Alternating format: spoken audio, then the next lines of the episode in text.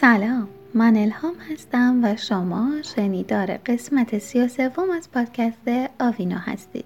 در پادکست آوینا ما درباره کتاب 365 راه برای پرورش فرزندانی فوقالعاده صحبت می‌کنیم.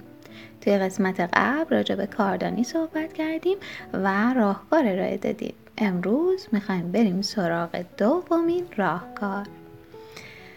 بچه های ما از تزین اتاقشون با چیزایی که خودشون ساختن لذت می‌برن. چرا یه دیوار مصنوعی به اندازه دیوار و اتاق با کارهای هنری یا خونگی نسازیم؟ اونها از به کار بردن کار هاشون توی یه هدف بزرگتر احساس رضایت بیشتری می‌کنن. حالا می‌خواد یه نقاشی باشه طراحی با مداد باشه شعر نامه یا هر چیز دیگه. اونها رو پیش خودتون نگه دارید تا زمانی که بتونه کل دیوار پوشیده بشه از کارهای هنری. عکس رو با چسب کاغذی دیواری بچسبونید و وقتی که خوش شد بالای اونها رو با رنگ اکریلیک روشن بپوشونید.